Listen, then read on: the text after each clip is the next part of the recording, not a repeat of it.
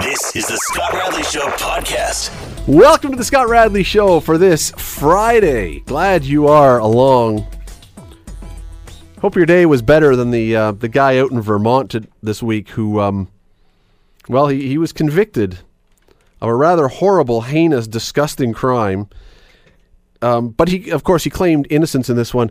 Uh, he was convicted of um, spraying a U.S. Customs and Border Protection agent's car with liquid manure. Though he says it was entirely accidental.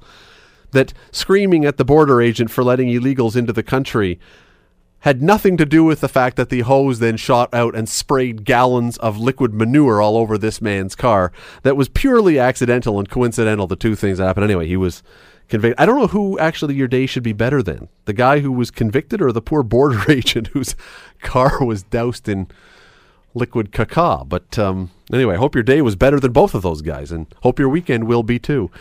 This is the Scott Radley Show. Glad you are along. As always, the first segment of the show is brought to you commercial free exclusively by Fox40Shop.com for sport and for safety. It has to be Fox40Shop.com. Enter the promo code RADLEY at checkout and you will get 25% off your order. Brightest panel in Hamilton Radio is coming up in just a moment, and wait till you hear who we have got in studio for the panel tonight.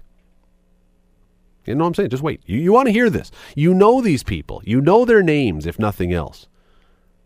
You're going to want to hear what they have to say today. But first, your quiz question this evening. See how bright you are tonight. It's Friday. I know it's Friday of a weekend near the end of summer.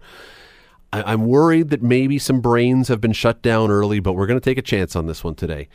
It is this if you make an embarrassing mistake ever, or you make some sort of you know horrendous misstep that usually usually we speak of it in a sort of more of a funny kind of thing. But if you make an embarrassing mistake, we often use which French phrase? It's French, meaning false step to describe what just happened to you. You made a what? What is the two word French phrase that we would fit in there? You made a what? If you make an embarrassing mistake, what French phrase meaning false step will we often apply to that? 905 645 3221 star 9900. Those are the numbers to call. Liz, Liz Russell is on the phone tonight. It's been a long time since Liz was, I was going to say drummed into working the evening, but was given the great opportunity to work an evening shift here on 900 CHML. She will take your calls. And here's the exciting part brightest panel in Hamilton radio. We're in the summer. I thought, what can we do for fun on a Friday in the summer? Who could we get on that we don't normally do that would be a little bit different? I thought, you know what we're going to do? There are some people that you hear their names all the time. Actually, all of them at one time or another have worked on this show. But you hear their names all the time, whether it's on Bill Kelly's show, whether it's on Scott Thompson's show, whether it's on my show and they don't often get a chance to actually talk, or at least not much, not offer much in the way of opinions. Well, we're going to change that tonight. So, the panel tonight, the brightest panel in Hamilton radio, I mentioned Liz Russell, who has been an operator here. She's now producer for Bill Kelly and Scott Thompson's show. Liz is going to be seat number one. Uh, next to her, sort of, she's in the other room, but next to her, a guy who you might know him as Jake the Snake. At least he was when he was on Scott Thompson's show. Now I don't know what Bill Kelly calls you now. Just Jake. Just yeah, Jacob? it's just Jake these days. Just Jake.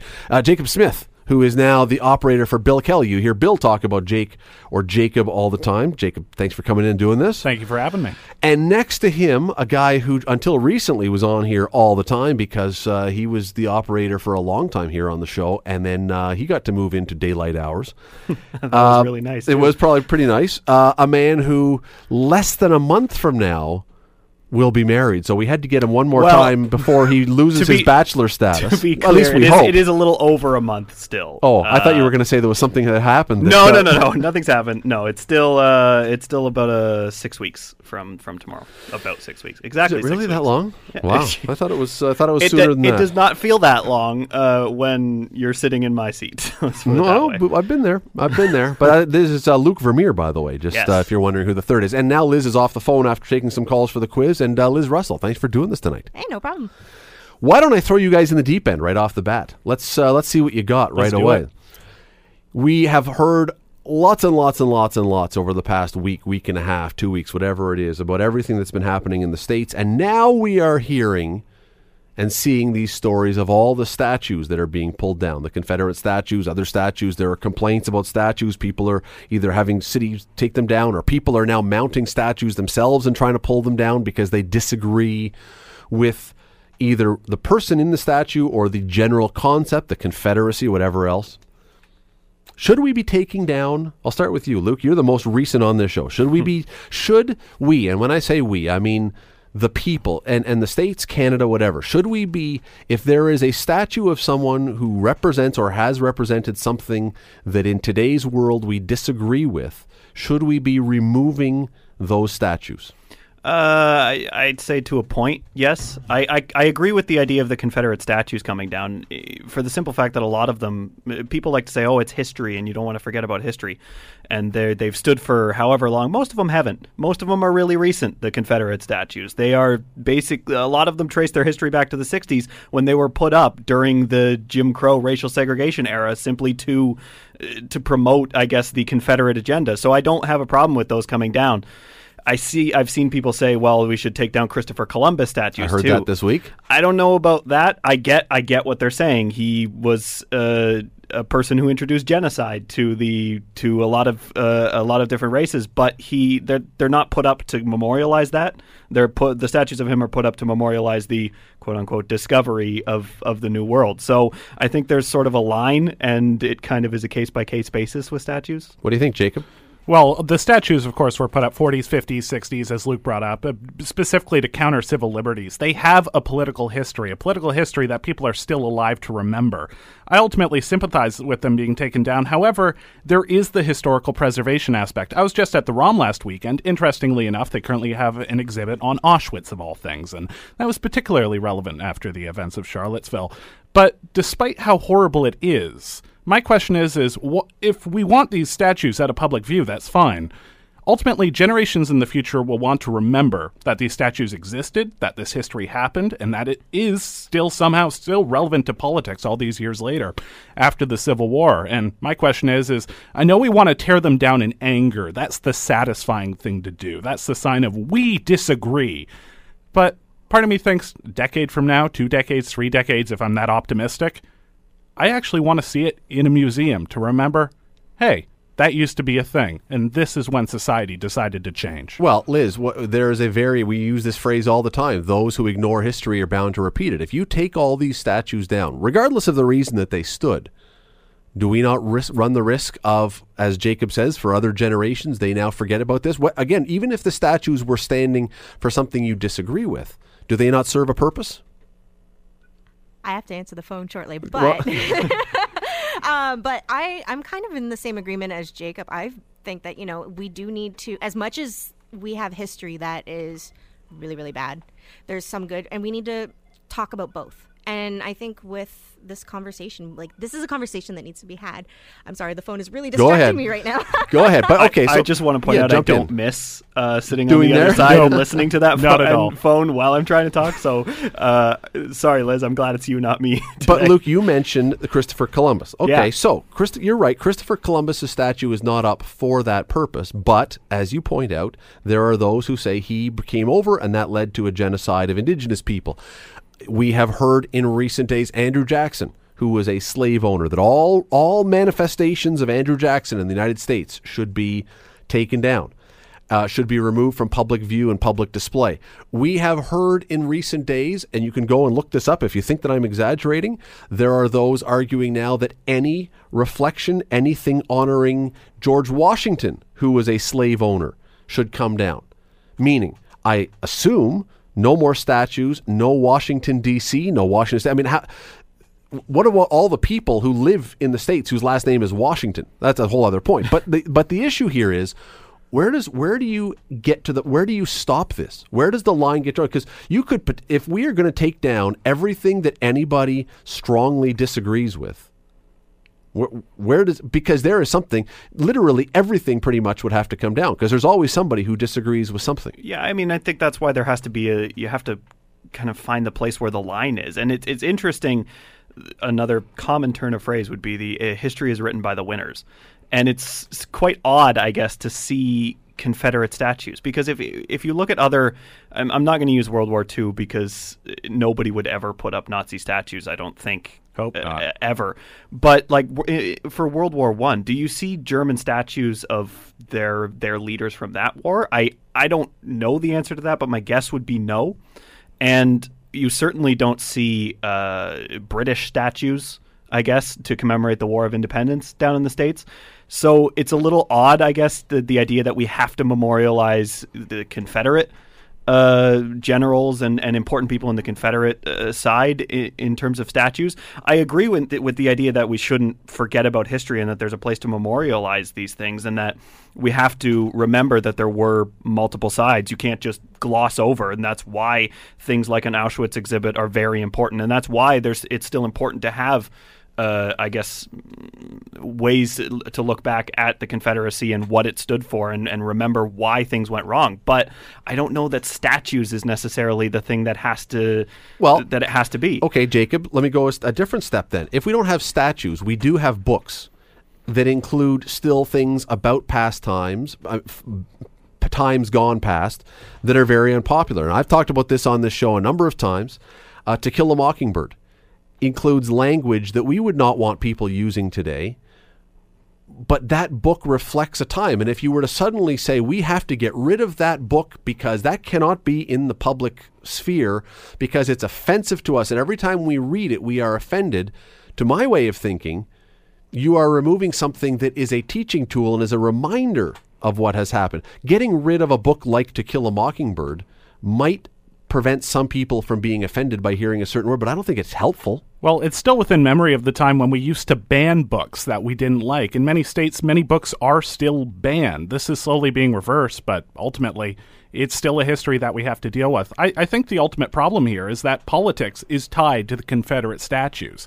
When you talk about Christopher Columbus, he had his genocides. His history is absolutely despicable from any historical viewpoint. However, we don't actually align our politics with the views of Christopher Columbus or anything that he did. It's a memory of him exploring the new world and remembering the tragic things that happened that led us where we are but today. there are those arguing you can't separate the two. We just had in Canada, we just had Langevin Block renamed because they said that he was part of the residential school program. Therefore, we can no longer have that. He did a lot, from everything I understand, he did a lot of positive things, but his connection to that made it untenable for a lot of people to say, I can't separate the good from the bad. So, if we are truly going to take the position that these things that are so offensive to people must come down, Christopher Columbus must be obliterated from the American political and public sphere. There should be no more Columbus Day. There should be no statues to Christopher Columbus. I don't agree with that, but that's but I'm saying that's the logical conclusion of this thought process, is it not? With the rec- uh, with the residential schools, we recently had the Truth and Reconciliation Commission towards the end of 2015, and the idea of removing everything related to residential schools makes sense because emotions, despite the program ending a while back, they're still relatively fresh. When it comes to Christopher Columbus, I'm not even sure if there's political motivation to even bother tearing down the statues. There is no anger, there is no rage, despite the tragedies that happen. Ultimately, we would have to get the people angry at Christopher Columbus for people to even care in the first place. If we were to tear down the statues of Christopher Columbus today, it wouldn't even make it in the paper, Scott. Oh well, under You, the you'd find people more outraged that they're tearing it down, I think, than Yeah. you would be that would support the idea of taking it down. But Liz, we were talking. You were on the phone, but we were talking a second ago about the idea there are people who are lobbying right now that everything to do with George Washington should be wiped off the slate. That George Washington, because he was a slave owner, that he should not be representative of, any, of anything in the states. I'm going to ask the same question I asked Jacob. Where does the line end? Where you start doing this, where do you actually say, okay, we, we've reached far enough? Because I, I hear what Luke is saying. I hear what Jacob is saying about the Confederate statues. There is a very good argument, I suppose, to be made for the Confederate statues coming down. But once you've done that, why would you not then, Liz, automatically say, "Eh, we're just going to keep going with the things that are offensive and Washington would have to be gone? I, to be quite honest, Scott, like this is something that I haven't really thought a bunch about, aside from this past week, because Nobody has. no, it's not something Well, that few. has. Well, yeah. Um, I mean, there's been movements up here in Canada with the removal of Cornwallis out in Nova Scotia. I actually had a caller just say, "Hey, mention that." Um, but I've seen that as well. Like, I just, to me, I think the boundary is, is you know, I don't know if there is one because at the same time we have to remember history, the good and the bad. That's my stance. And as much uh, like I, I agree like I oh my gosh at the end of the day I agree with Jacob. It should be in a museum and it should like the good and the bad. Uh, when the only example that I've got coming to my mind right now, and I know I'm rambling a little bit, um, and this kind of goes along with your To Kill a Mockingbird argument. Um, Warner Brothers, for example, when they had their old cartoons, they had, and they've now recently re-released them. They have that warning at the beginning saying, "Hey, This was these- from a different this was time. from a different time." So people know that this was not good, but if you're going to watch it today, you need to understand that this was the thought process at the time. Maybe like maybe a warning, maybe or a plaque or something on these statues that do stay up saying he was he did this, but this is what he did that was good Hmm. for George Washington rather. and I- and I think that's that's the key is that there's no there's no real disclaimer is the best way to put it for these statues. It's just kind of here it is. He was a great man. Like I, I think there needs to be that this was made in a different time, or like you don't see you don't see at at any sort of Holocaust memorial or any sort of exhibit about the Nazis them just being like here they were. This i there's always a here they were, and these are the horrible things that they did, and that we have to remember this so we don't repeat it. it with the Confederate statues, there's something different about it. It's more of a glory uh, glorifying than it is a a trying to put history out there for people to see. Well, let me throw one other thing at you about this, though, because in this excitement, let's call it excitement, in this fervor to tear down statues all over the place in the States, and that's what it is right now, it really is. I'm thinking back 10, 12, maybe 15 years ago. I can't remember how long ago it was. And almost everybody in North America that I can remember, in the West, frankly, was absolutely outraged when the Taliban went and started blowing up statues of historic places or whatever else, whether we agreed or disagreed, we said those were placed there and those were part of the history. And we were outraged that that was censorship and that was the Taliban imposing their their new view on something that existed. How is this different from that? Well, I, I think that's where the, the history thing comes into effect. I think that's why the Confederate statues that went up in the 40s, 50s, 60s, those are not statues from that time that like like the historical artifacts that ISIS blew up when they went through in, in Iraq and, and Syria.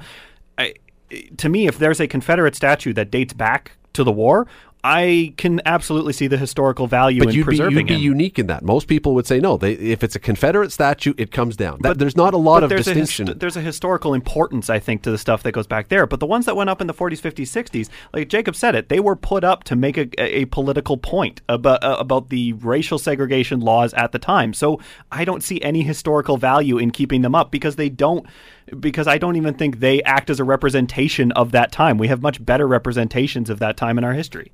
my concern with this whole thing is not that I have a bo- not that I have a dog in the fight about the Confederate statues. I don't care if the Confederate statues come down, quite honestly. It's once you've done this, where's the next step? And where's the next step? And do you and, and someone actually wrote this today and they were not being or yesterday, I don't know, and they were not being ironic, they were not being facetious that some of the faces should be blasted off Mount Rushmore.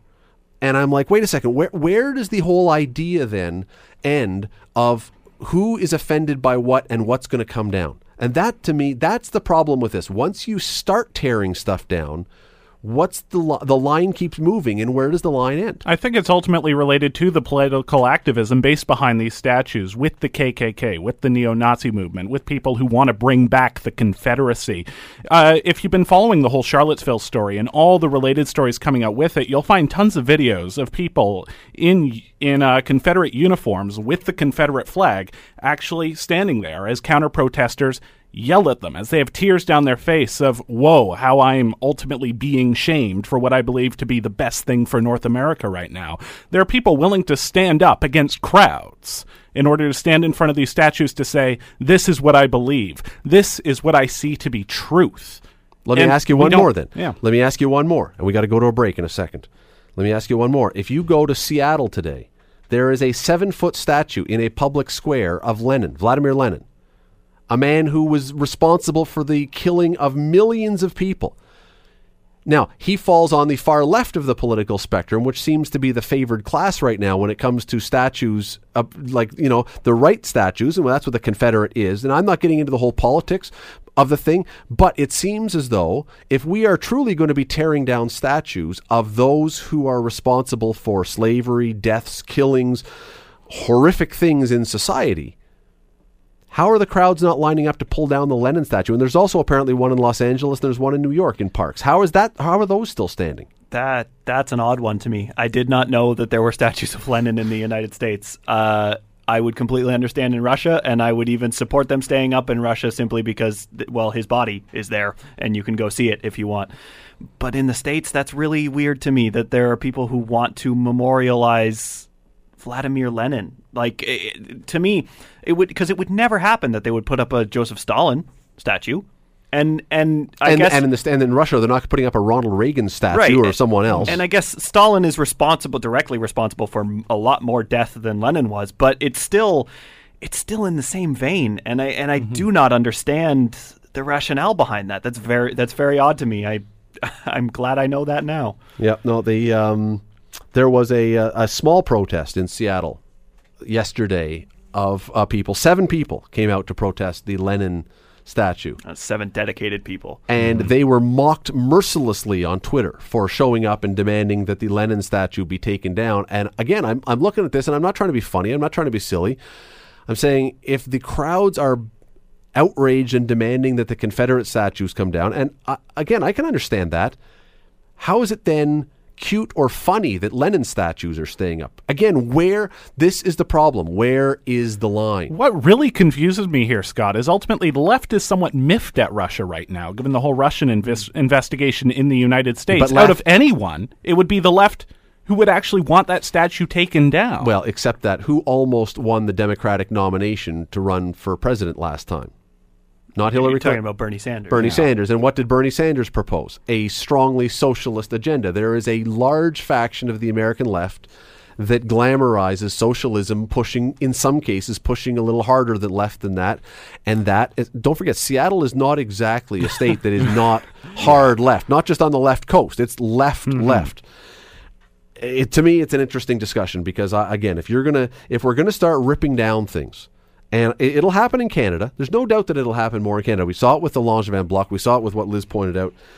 Um, th- we will see more of these things, and the debate is going to be where what is acceptable to be torn down and what isn't. What is acceptable to be torn down and what isn't, and what happens if. What if we suddenly have a, uh, a a statue? What if we find out that a Canadian prime minister? What if what if we find out that Pearson did something that we didn't like? Well, that, I mean, that Sir, offended Sir John A. people? Macdonald actually is the Yeah. perfect example of that, right? That that that's a prime minister that people are already pointing out uh, was not squeaky clean. And and so, So what do we you're do with that? What do we do with that? I mean, you're seeing people who want to take down statues of him, and and he's he, was he on the the five or Yeah. whichever one? But isn't he being taken off? Or no, it's is it Laurier? No, it was him sorry. You're right. It was it was Laurier who was taken off. But there, there's a there's a push to take him off the money. There's a push to take off the things that are named after him because you know he's If we want to take everything away for everyone who has ever done anything that we in today's world, and uh, uh, look, this is that we we need more time than this. We don't have more time. This is not defending slavery in any way, shape, or form. I'm not defending slavery. I'm not arguing somehow that slavery was good. I'm not suggesting we should go back to slavery. Nothing about slavery is something we want to revisit. But we are also a long time away from a different time and place. And it always troubles me when we try to apply today's sensibilities and political viewpoints back then. It doesn't, again, it doesn't say that keeping slaves was a good thing. It's just more complicated than simply saying, we live this way today, therefore they must be evil, tear down their statues. It's, it's more complicated than simply applying today's viewpoints back then. We will, I'm sure, talk about this more later, another night. You're listening to The Scott Radley Show, weeknights from 7 to 9 on AM 900 CHML.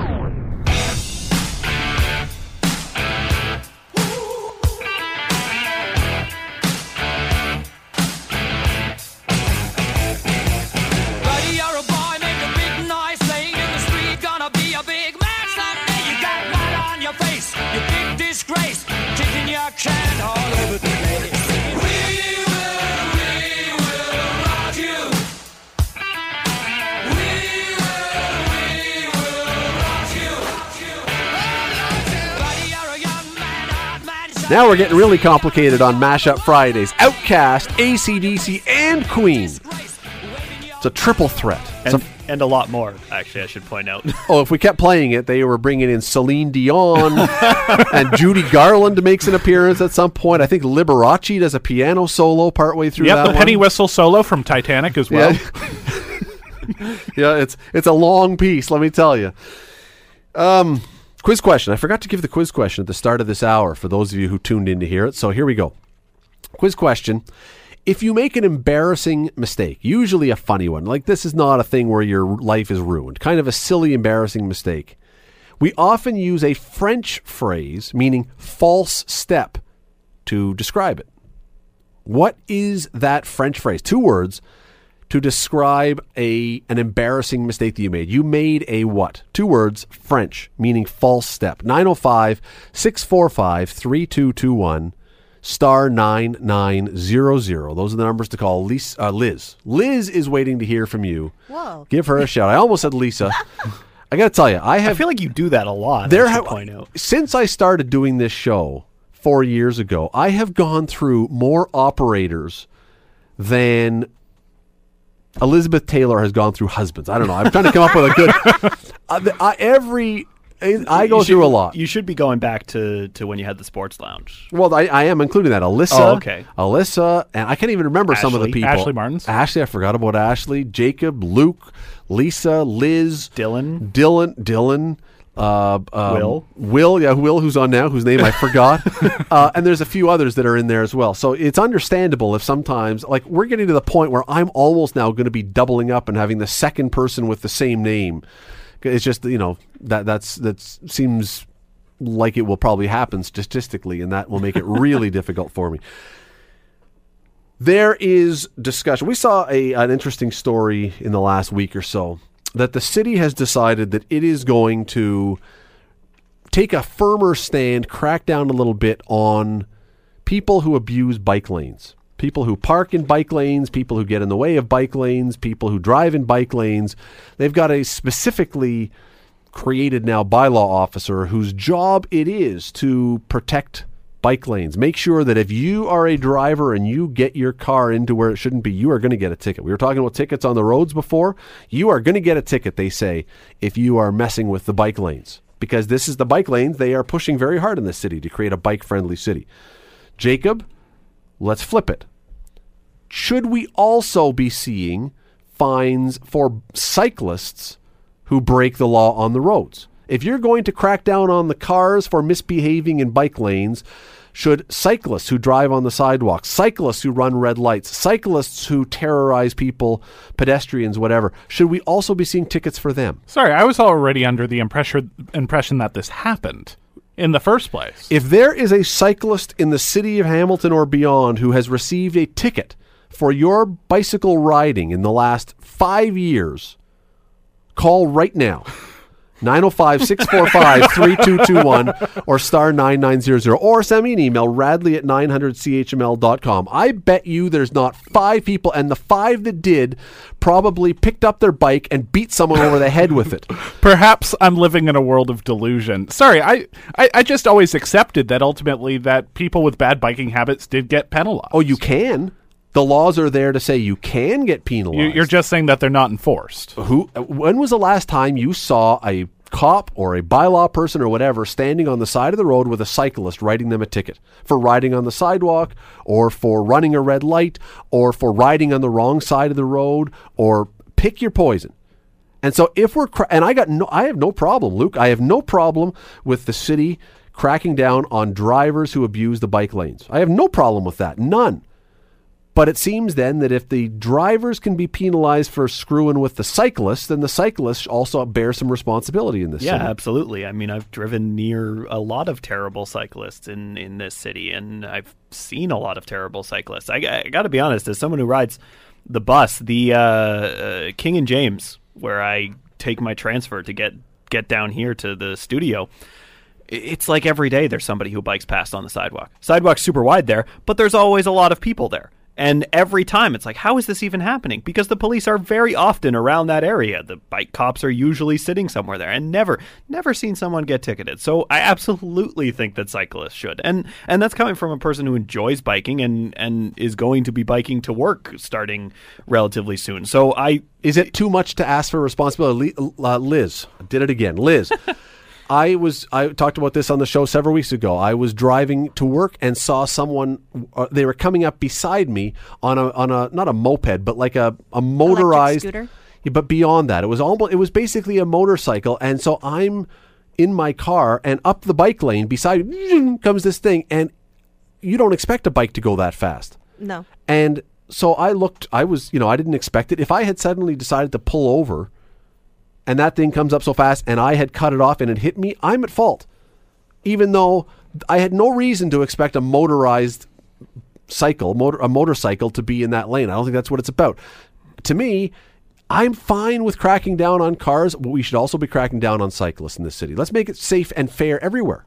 I can agree with that because I mean, I know in my own personal experience, I've had it too many times where I've tried to turn and a bike is right there trying and just going. There's not any stopping. They're just going and doing their own business. That's happened way too many times. I think there should there should be an education for dri- uh, not bicyclists, uh, bicyclists.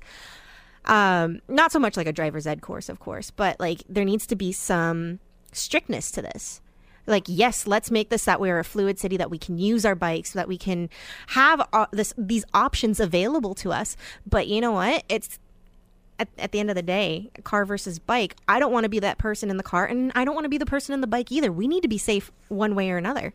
So getting more strict on bikes i'm totally okay with that.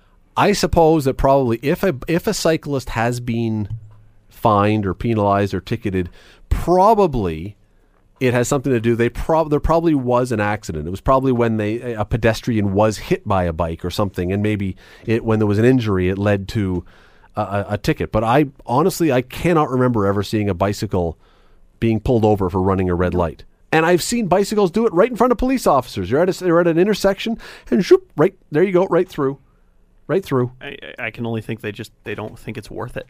I guess because because in a situation where But is a it not about safety? Is this well, whole thing not about is bike lanes and everything else? Is it not about safety? And is part of safety not prevention? And if prevention is stopping cyclists from doing something stupid, because if you say it's not worth it, well, what happens if a car Well- doesn't see them and hits them going through that intersection? but that's that's the key here is when they're running a red light, the person they're putting at risk is themselves. And and I partially, agree. partially. Driver will get blamed. the driver will get blamed, but I don't know. It's it's. I don't agree. I, I think the cops absolutely should be stopping that person that is running the red light as a cyclist, but. But at the same time, I can see them sitting there and being like, "Well, if he gets hit, it's his own fault." No, and no. he's the one who gets hurt. So, but They're not going to say they're not going to say it's your own fault. In fact, it, you know, to the contrary, you know who else is going to get in trouble? If that happens and the police haven't reacted, the cop probably gets in trouble. Absolutely. If you sat there and watched the guy do it, and then five seconds later he gets hit by another car or something, I mean, it's look, it, it is to me part of having a bike friendly city. If you're arguing that we are putting in bike lanes and doing all these things to create a bike friendly city, part of that means prevention and forcing, requiring, whatever else, the cyclists to also be safe. We just spent last hour 10 minutes talking about driving safely on the Red Hill and on the link because part of it is not just the speed limit, it's your driving habits. It should not be any different for a cyclist. To me, it should be no different. And this raises the specter of bicycle licensing, which seems to mm. come up every summer here in the city of Hamilton, where ultimately, if we want to have this ideal of cyclists who do follow the rules of the road, cyclists who can be charged, who can be penalized, who can be forced not to bike, if ultimately they keep on breaking the rules, it always comes back to bicycle But licensing. you just hit it again, Jacob. You are on fire today. You just hit it. it's still there's a, when you say that there's still an implication that he's not on fire on other days. I just say I'm No, just that's not, an, pointing imp- out that's that. not an implication. That's a, that's a known fact. Oh, yeah, no. it's a truth. no, you just hit it again, though. Why not? Why is it so difficult to say, you know what, if we, we are going to crack down, we are going to have fines for cyclists. And you don't have to have a license to ride a bike in the city, but you know what? If you get stopped, guess what? It's shown that you don't know how to ride safely. You have to get a, license now. What's wrong with that? Why would that be so difficult to say that suddenly now there are requirements that if you have shown yourself to not be responsible, then you have to get a license? That makes a lot of sense to me. We actually just had a caller call in saying that um, if a biker has a driver's license and a cop does actually pull them over, they can give a ticket. I'm not sure if that's uh, accurate. I don't have any information. I think in you're front right. Of me, I know, I think that's correct. If But- that's the case, then that's to me that's a good thing. So so what happens then if they don't have a driver's license? that's I don't know. Why do you ever bike with ID if that was the case? Well, I mean, you should always have your Yeah, your ID have- on you. That's Yeah, espe- because when you decide to when run- you're biking and get hit by a car, it's probably a when you idea decide to have run the ID. red, it's good when you're flat as a pancake and your brains have squished out your ears. It's good to know who you are. So well, they if can you're contact you scared of getting a ticket and if you want to break the the rules of the road, that might be a temptation for people. If they think police are cracking down and they know they can get out of it if they don't have their driver's license or health card, That's true. that's what they're going to do. I just, I, I, it all comes to me back to the same things we were talking about earlier. It's responsibility, and it's if we're going, if the whole issue with all these things is safety and all these other things, part of safety is your responsibility. It's not just the other guy. It's not just the other guy who's at fault. And so you know what? Make it so that make it so that you are responsible. Make it so that if you get caught breaking the law on your bike, then you have to get a, a license. And if you get caught a second time and you were supposed to, like when you're driving your car and you have your license suspended, if you do something stupid, they don't take your car away. They may not catch you. You may be able to drive your car without being caught, but woe betide you if you get caught driving with your license suspended and you don't have it. Well, it should be the same with a cycle, with a bicycle. If you are supposed to get a license now and you don't, and you get caught the second time, the police put out a special call, and the specially designed bicycle wood chipper pulls up beside the side of the road, and they just throw your ten speed in there, right on the side of the road. That's the end of your bike. That see now now we got a It's- solution. It's harsh, but it would work. And you want to know something? You would gather a crowd because it would be highly entertaining. Wait, that's my five thousand dollar carbon fiber four ounce bike. Brrr, not anymore. I- Should have got a license. I, I think though, it, sim, a related point. The reason why bike licenses will never work in this city is because we're trying to be such a bicycle friendly city. When you have something like the SOBI program, it's never going to work to say here are these bikes that literally anybody can ride and it's super easy to get on, but you need a license. Never. So so it'll never Only happen. if you have proven that you need a license. But I st- and and as much as I support that, I still don't think it would happen. And a E- lot- even even if they were someone that was like a, an offender already. And you'd have to go provincial anyways. A lot of people just bike between cities, whether for tourist reasons or for work. I know someone who bikes up from Hamilton Mountain all the way down to Aldershot High School in Burlington every single workday. And ultimately, he'd need two licenses, or you'd have to do it through the province. That person needs a break anyway. They should buy a car. You're listening to The Scott Radley Show, weeknights from 7 to 9 on AM 900 CHML.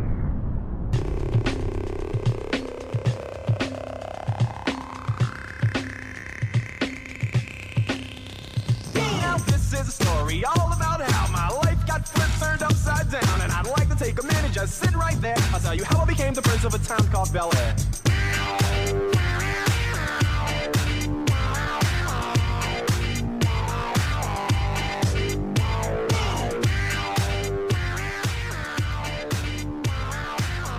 Daft Punk. I know many of you are fans of the Dafts, along with Will Smith from Fresh Prince of Bel Air.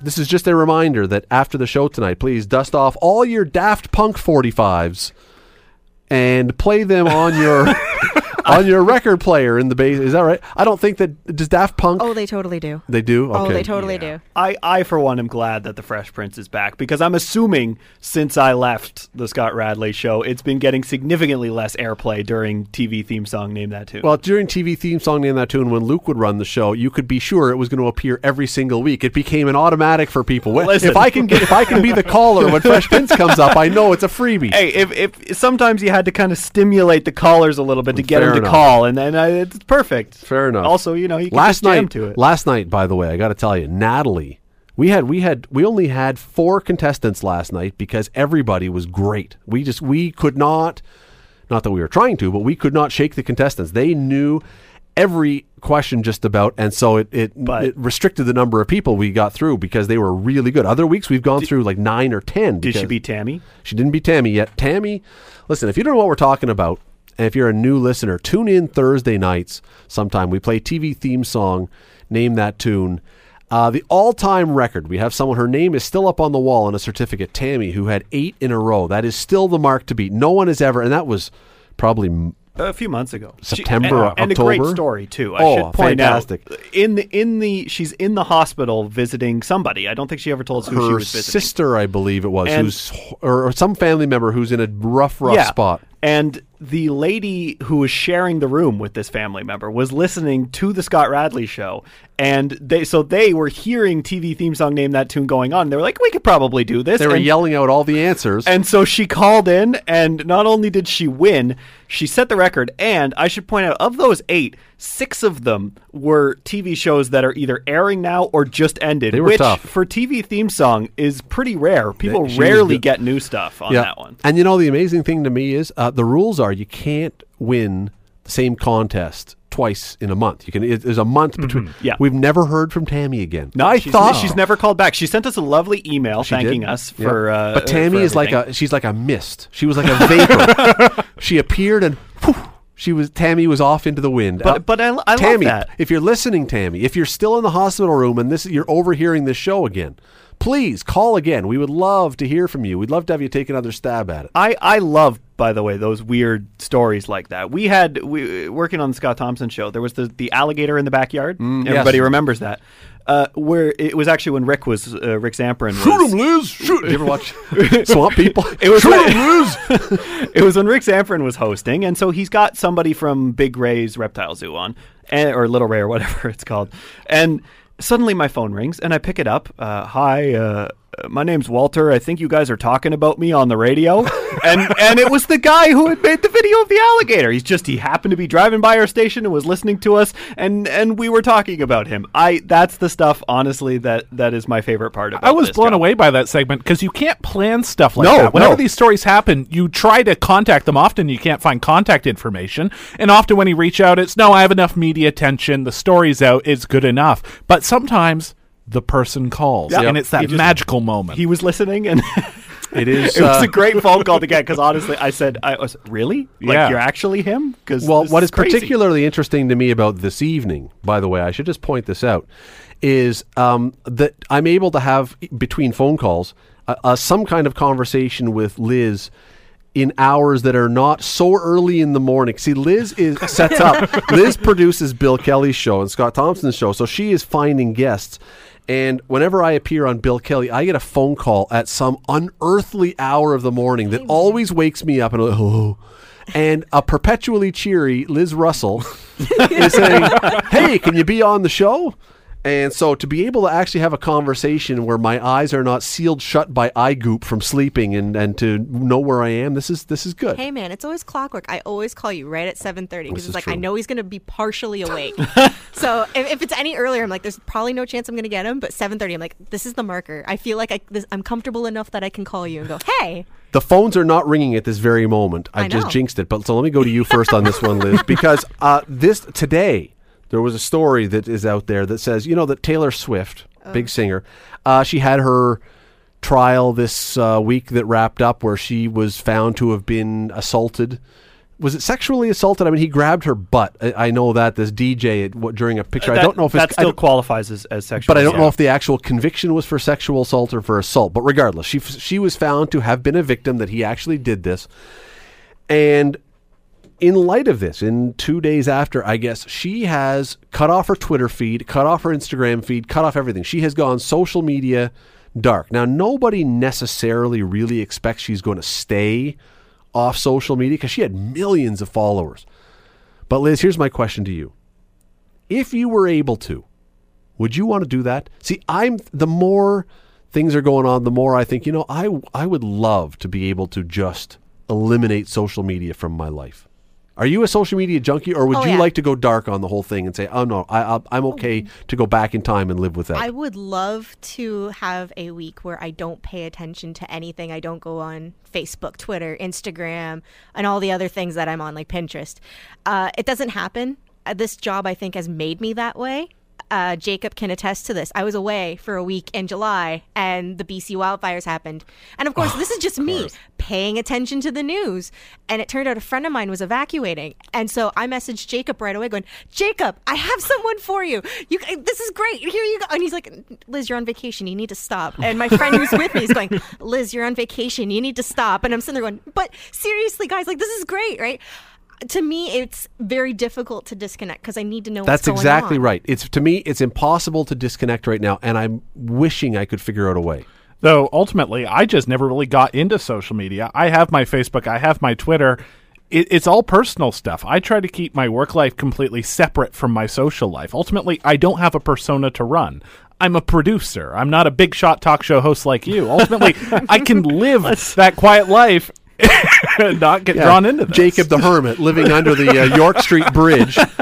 You can find his little quiet hut. li- You can find his hut there. I don't have to worry about cutting myself off. I don't have to worry about exuding a persona for the rest of the world to see. No, but it's not that. But you not- see, you're yeah. saying you never got into it to start with. Which, well, you know what? I, I, if I was, if I was advising anybody who was coming along now, and no millennial, no teenager is going to listen to me say, "Don't be in social media." I, I would be the grandpa dinosaur if I said hmm. that. But the reality is, I would be okay if I could somehow shut myself off from it for a good long while. I I've found a good balance. I think in that when I'm here, it can be exhausting. Uh, the news cycle and and having to have access to uh, the station Twitter feed and Facebook feed, it can be nonstop. But my personal Twitter feed is just it, it's honestly it's mostly sports but it's it's things that i enjoy and so i don't know that i would be able to give that up but also when i go home unless it's something that was truly like world shattering it doesn't come through my social feeds and so there's a little bit of a disconnect. I don't have to worry about whatever's going on in the municipal politics when i go home because i have specifically made sure to keep those people out of my personal feeds so i don't have to look at that You know what? This is part of the reason, and I, I, I always hear people say, um, you know, if people are in sports, they say stick to sports, right? We don't want the sports people necessarily to give us world politics or entertainment people, whatever. The problem is, it's very difficult not to have an opinion. And so even if you're only following people for something lighthearted, because you know what, your day, you've got enough going on in your day, you just want to step away. It, it, it all intersects. It all intersects. Well, I mean, there is a problem to cutting off as well. Just very quickly, the the day of the uh, Ottawa shooting, I was out of social media for the entire morning because I was out and about doing errands. And when I came in, I had no idea this happened. And Zhivko, who was who used to work here, There's another one. uh, God bless him. He didn't do a great job of explaining what had happening. He just said there was a shooting in Ottawa, and I was like, "Yeah, okay, gun crimes happen." And I came into the newsroom kitchen, and our our big boss Jeff Story, he's standing there. He goes, "Oh man, days like these crazy. They make you really think about your own mortality." And I'm going, "What in the world is going on here? I don't understand." Yeah. So that there is kind of a But detriment to cutting what- yourself off. What happened though long before social media? I mean, we got to go to break. But what what happened to people who were out driving in their cars or going for a walk with the dog on November 22, 1963? and what for an hour they didn't know that JFK had been assassinated. That's a huge story. It's a fascinating thing to think back on. Did their world end because they had to wait an hour before they found out JFK was dead? I don't know. Of course not. Well, some people might say they did. Want to hear more? Download the podcast on iTunes or Google Play and listen to The Scott Radley Show. Weeknights from 7 to 9 on AM 900 CHML.